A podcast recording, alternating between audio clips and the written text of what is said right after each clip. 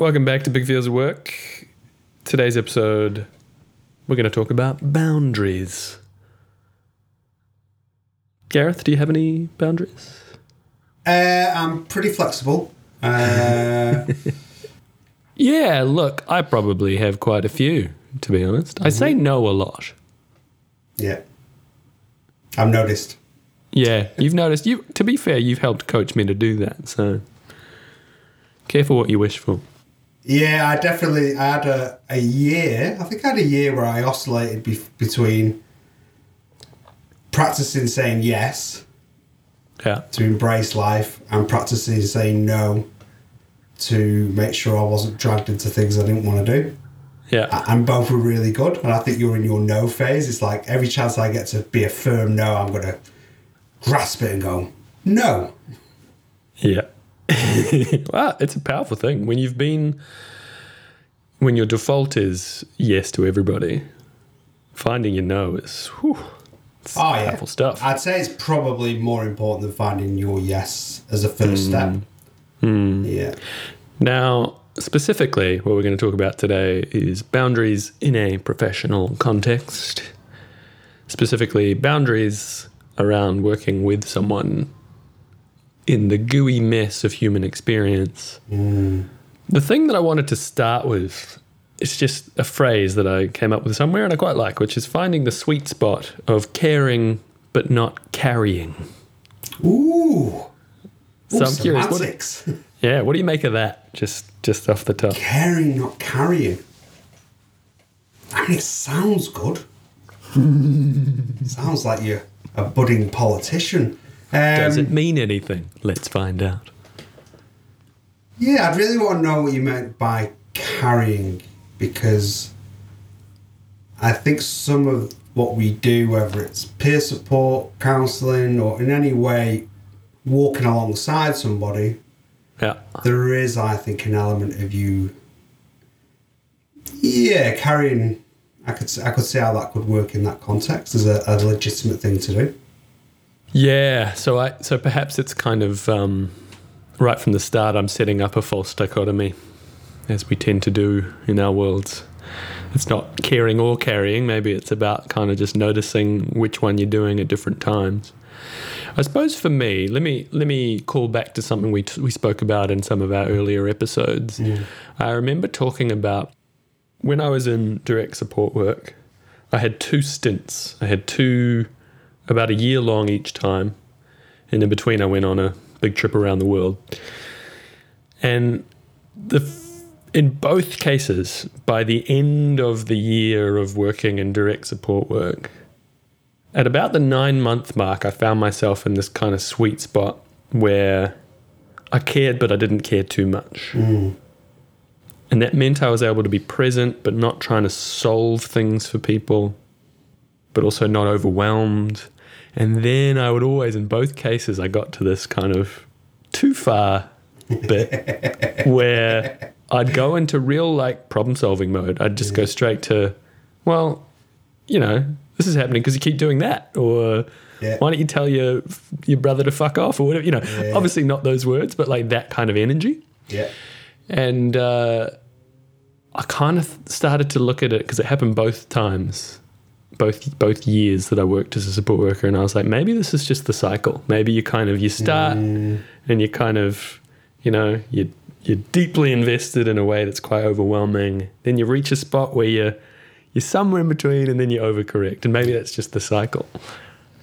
It, it could be, but I also think it's about fit, you know. So you've been doing Big Feels now for how many years, would you say? Three, Three years, years. of the Big Feels Club. Yeah.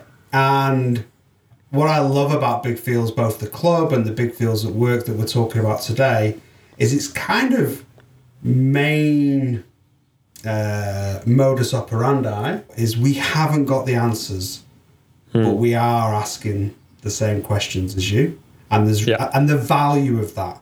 It's there's value in being with people asking the same questions, and I've got some examples for you, but I think part of that um, when you've got that natural way of being in a sector that's like you know fix this person and if you can't fix this person discharge this person move them on you know, it's like a you know a, a manufacturing sort of plant thing. Yeah. For people who want to stay with the curiosity around it, it doesn't really tolerate that. So even if you're you reach your own personal frustration, like I'll just go and get on with your life, or here's here's the obvious answer that we both can see. You're in a world that doesn't really allow, you know, or sort of reinforces that perspective. It's an interesting topic, eh? So, and, and I, I'm already realizing as we jump in here that the word boundaries can mean five different things. You know, we might be talking about do you disclose your own big feelings to the people you work with? We might be talking about what does your relationship look like um, with someone you're working with? What are the rules, etc. I guess where we've started is more in the place of like, where does my shit end and theirs begin? and that seems to be a constant theme for maybe it's you and I, maybe we're just hung up on this, but it seems to me quite central to this question of again, whatever role you're in, what really is your role? What's your job? And the thing that brought up this topic for me was one of our listeners sent in as a topic suggestion.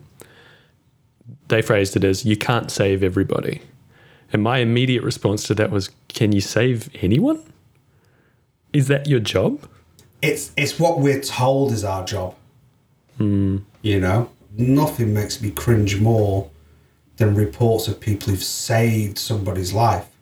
It's like you didn't save my life; I saved my life. You were there Yeah. while it was going on, and I'm, I'm grateful for any useful contribution you made. But Yeah. you know, and, and so I think it's when you again, this is something that we come back to time and again. It's it's how do you be in a place that has this implicit vibe that we're going to fix you. We've got a cure. We're in medicine. We deal with cures.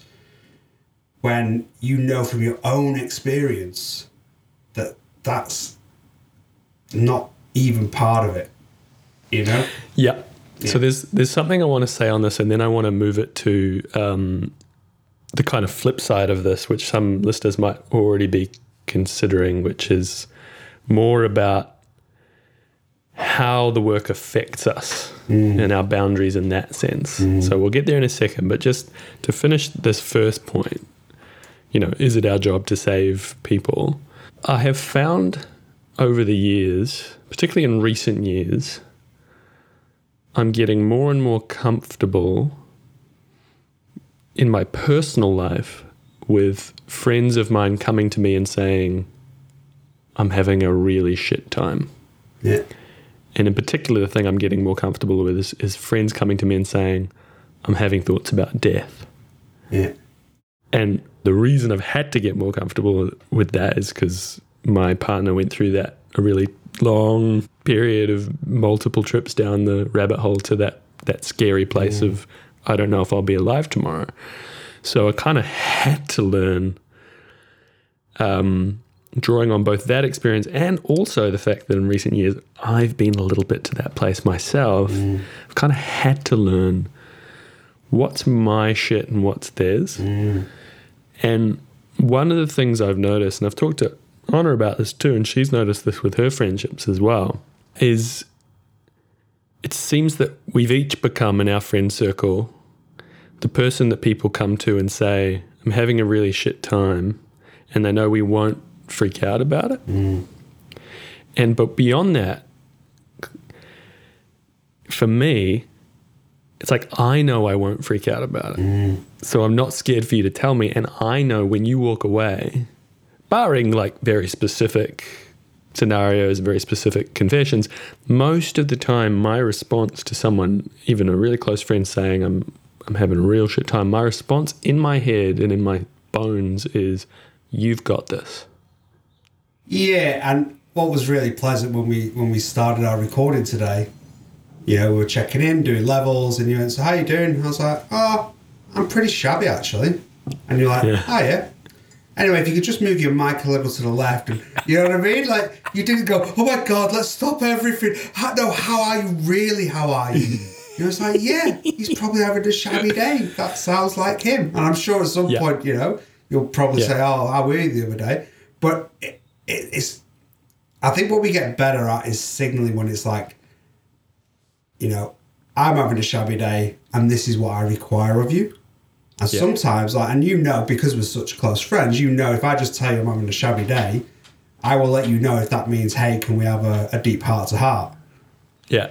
which is it's really beautiful in our friendship, but I think it's something we could carry forward in our work. Yes, I think that's really key. And I'm just thinking as you say that, in a way, that is the sweet spot.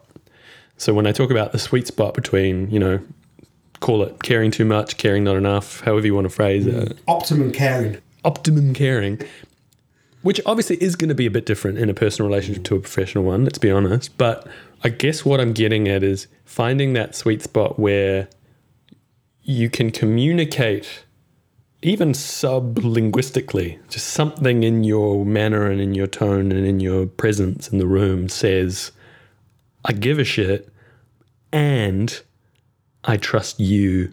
You've got this. I think that's the main bit. I really like the way you speak about this because it's it's the it's empowering. Hmm. So your response to me saying it's a shabby day empowers me to go, yeah, it's just a shabby day. Not oh my god, you know, you don't you don't sort of fan the flames. Yeah. You know, and that's a skill. No. Yeah. And I'm already seeing five different ways that's that's going to be complicated and look different given your role. Like, I mean, if I'm literally the psychologist, you're coming into the room and you're going with all the bigger stuff you've been holding on to for a week to bring to me. That's obviously there's layers and, and kind of nuance to this. I want to take this to the next part of the discussion because I think it, it connects directly here, which is the flip side of all this. So, so we, I suppose, on the one hand, we're talking about you know how how we are for those that come to us, mm-hmm. but the flip side is how it affects us Yeah. when people come to us, Yeah. and and so when I talk about you know caring but not carrying, the fact is we do carry, and partly what you said at the beginning, which is we sort of carry people when they're at their most vulnerable and they need a bit of carrying, but also we carry them with us. And you've talked about this before, Right, like yeah. you've talked about having people you've worked with one on one from years ago in your mind now, like years later. Oh, when you say that, they all show up. I can see them all. I'm like, oh yeah, I, you know. Hello there. Yeah. I mean, I still get, um, and maybe this, you know, speaks to some of the architecture of our brains. And, and if you're a sensitive cat, maybe maybe the stuff kind of gets wedged in there a bit more than it might for others. But literally, yeah, I'll have certain words or phrases will always trigger the little voice of someone I worked with years Yeah. ago Yeah. and it's just there and it's kind of a it can be a bit overwhelming and i think that early on in my uh, career as a as a in, in direct support roles the message i got loud and clear was that that was something to be protected against Yeah. that you have to hold people at arm's length Yeah. not just to be a effective professional with them, but for your own sake. And so I guess th- that's the bit I'd like to go to next, which is this question of how how you can be perhaps more affected and and take on the feelings and scenarios of others possibly for years to come long after you stop seeing them. How can you do that in a way that doesn't just overwhelm you? Yeah, and I, th- I think it is a very much a you know there's no one size fits all. Like everybody kind of has their own capacity for that for that for that part of the carrying, you know, for the you hmm. know the kind of underneath your skin kind of stuff. And Yeah. and I think that changes over time. It changes with circumstance, and I think learning what works for you is the main thing to say because it's not, yeah, like I say, it's not one size fits all. I would say if you went back to a direct support role, which you kind of are anyway, because you know by your own admission, most of the people you know, there's some element of supportiveness in your relationships. You're not kind of down the pub talking about football on a Friday night, you know. Yeah. Have different yeah. conversations with your pals and with your tribe and with the Big Feels community in general. Yeah. When you say it's it's it's not one size fits all, I, I want to just share the, the way that that I've made sense of it hmm. and see what you think and see what people at home listening think. Often, particularly in those early years of working in mental health, the image you're given is a kind of explosive image. So we talk about being triggered. And I remember early on thinking, even the word trigger implies that I'm some kind of bomb or gun, Yeah. or that the feelings are some kind of bomb or gun. Do you know what I mean? Like it's this very off. Yeah. exactly. And I remember thinking, I don't like that frame. And I, I recently came across a frame years and years later. This is probably a year, a year or so ago. I found this image in the work. I think it was Jack Kornfield. For those of you who are into uh, Buddhist teachers and, and podcasts, I would suggest checking out Jack Kornfield's um, Heart Wisdom podcast. There's this image I think he was talking about, which is like if you play a violin in a room and you pick a certain note, and there's another violin or a cello sitting in the corner, that cello will resonate mm. at the same frequency that you're playing your violin at. Yeah. And the point he was getting at was if you are kind of in relationship with someone else who's going through something big, if their frequency vibrates with your frequency, there's a kind of resonance there. So we can talk about that in terms of triggering if we want to, because it is painful often. So I get it. I understand why we talk about it in that kind of explosive language. But for me, I kind of prefer this sort of musical harmonic language. So it's like literally what you're experiencing resonates with me because I have the capacity for the same thing. Yeah, and you know, we had this conversation the other day, you and I. I don't know how esoteric we want to go, but we are vibrating. So we are literally making a sound. And I, I think when you get that resonance, it's not just a metaphor. I think it's a genuine, you know, you might be a C note and I might be a G, and there we have a perfect fifth. So while you're resonating C and I'm resonating G, we are in literal harmony. Well, I mean, what that makes me think is like literally half the time, all the sound is is ouch. Well, you know, piano, like, you, yeah, if you hit the wrong notes, it's like, oh, oh no, not that, you know. and I guess the child, like the beauty we've got in our lives, and it's a real privilege, is to some extent we get to sort of resonate with those who are resonating with us. Whereas when you're in a professional mm. role, the door opens and in comes a human being Anybody? in whatever vibration and you have a job to, to try and meet them where they are. So I don't think that's a bad thing, but I think Yep. when you get that resonance, it's actually a really beautiful thing. So, so when it hurts, when that resonance hurts, because sometimes it's bright and light and lovely, Yeah. and sometimes it's fucking painful, and you you're still thinking about them in the middle of the night. That's that's still not a problem. It's painful, but it's not a problem. Does that make sense? Yeah, like there's something there. You could you could choose to go, oh, this is intrusive, or you know, I don't want this, or you could choose to be curious about it and say, well, you know, what's going on? What I will say is that in going back to this idea of the cycles of, like I say, when my times in, in mm. support roles and even through Big Feels, there are times there are times when I engage much more with the emails I get than at other mm. times. So just by the very same token that when it hurts, it's not a problem, that also means that whatever you do in response to that hurt isn't necessarily a problem either. Does that make For sense? sure. So if I when I shut down and when I phone it in a bit, and I have done that, mm. and I imagine those listening have done that at different times in your work. There are times you are more present than others, mm. and I don't think that's a problem in itself either. Definitely. It might be a wake up call, it might be a reminder, it might be all sorts of things, it might be a prompt to reflect, but it's not in itself a problem. No, and, and you know, and again in the last episode we talked about you know these things being opportunities. You know, I think if someone's hmm. under your skin and and and you're having a reaction to that, you know, there's an opportunity there. You know, and, and you know this is this is what supervision's meant to be. Hmm. You know, one of the reasons that psychotherapy seems to sit outside the clinical realm, so you can see a psychologist for your 10 sessions or whatever. Yeah. Can't see a psychotherapist. Yeah. You might get a psychologist who's also a psychotherapist, and if you do, well done, you know. But the thing you're getting is psychology because that's been to some extent medicalized. Yeah. And the reason you don't is psychotherapy is all about exploring your own situation in relationship to another human being, exploring their situation. Hmm. It's not like here's a bunch of tools about how to think differently or behave differently. Like the gold is in the interaction in psychotherapy. And I think so. If you having a sort of psychotherapeutic response to someone, then that is an opportunity to go and explore that with colleagues or supervision or reflection, like you say, and go, what's that all about? What's happening there? Because that's really strong, not bad, strong, hmm. intense, not hmm. long.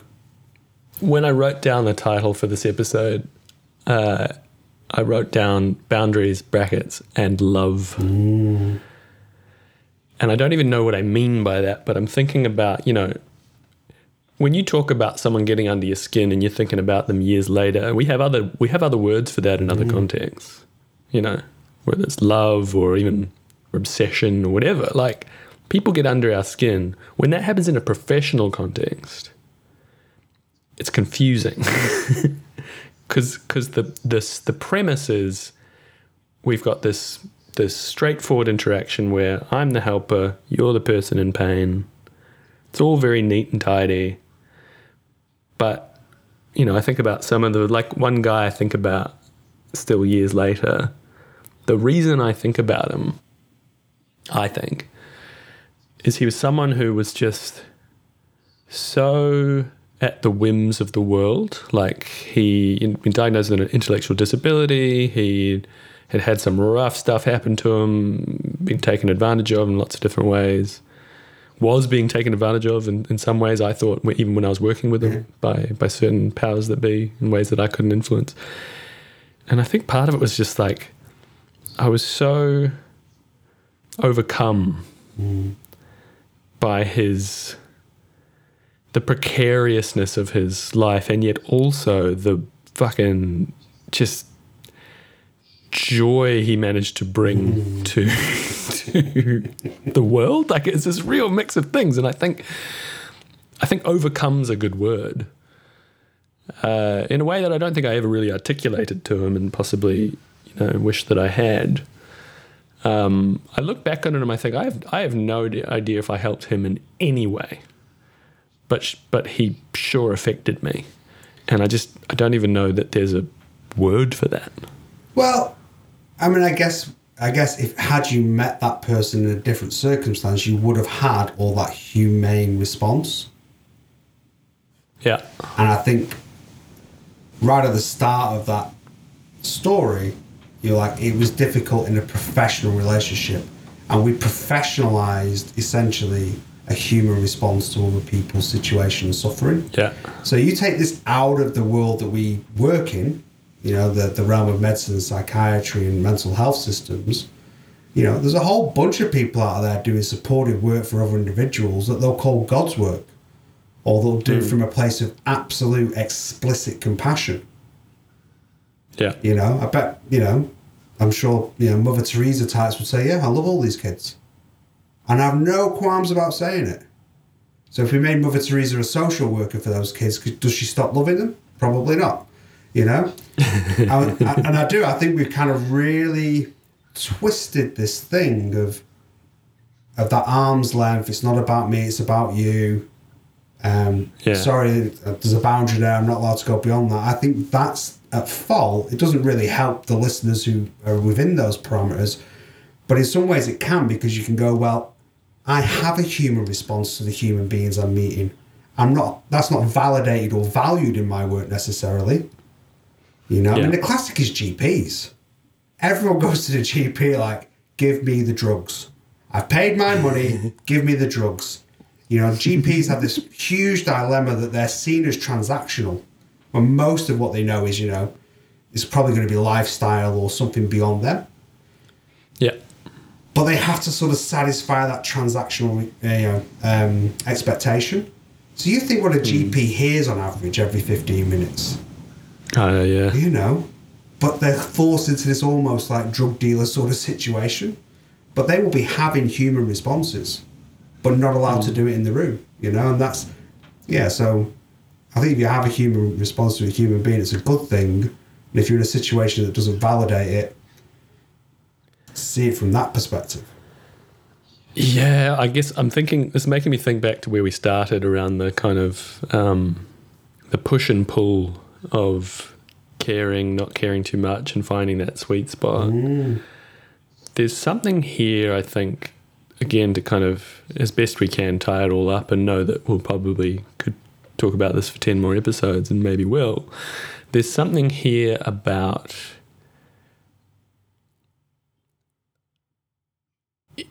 at my most present i'm able to hear that personal resonance you know that personal mm. layer be present in the room with that without being overwhelmed by it, without thinking that it means that you're now my responsibility, or whilst also holding the professional space of of the things I need to do in my job, the things I need to do to to uh, provide the service you came here for, and all the rest of it. It's kind of it's almost holding both at once and naturally, at times, that will become too much. naturally, at times, we will pull away from that because it's a lot.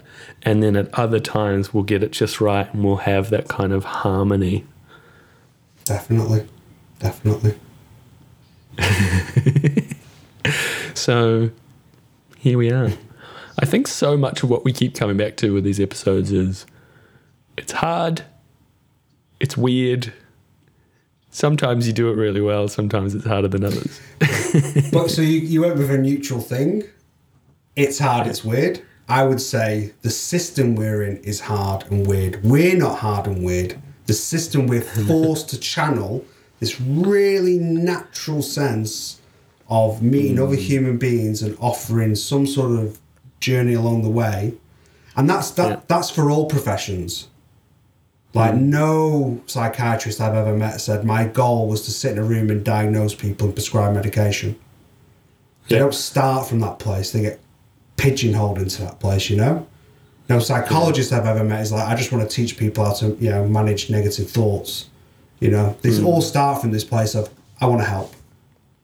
Mm. I want to, you know, because, you know, particularly psychiatrists, they get much more valued and literally more valued roles in medicine to choose from. So at some point, everybody in the game, bar a very small percentage, are there essentially out of love. Mm. And that slowly gets beaten out of us. so yeah, I'd say if, if they're under your skin, for me, it's a really positive sign that you've still got some of that natural loving compassion for human mm. beings. How you manage that, as we've been talking about, is very much a personal quest to find the sweet spot. Yeah. yeah. Woo. Alrighty. we'll leave that one there. Thanks for listening. Cool.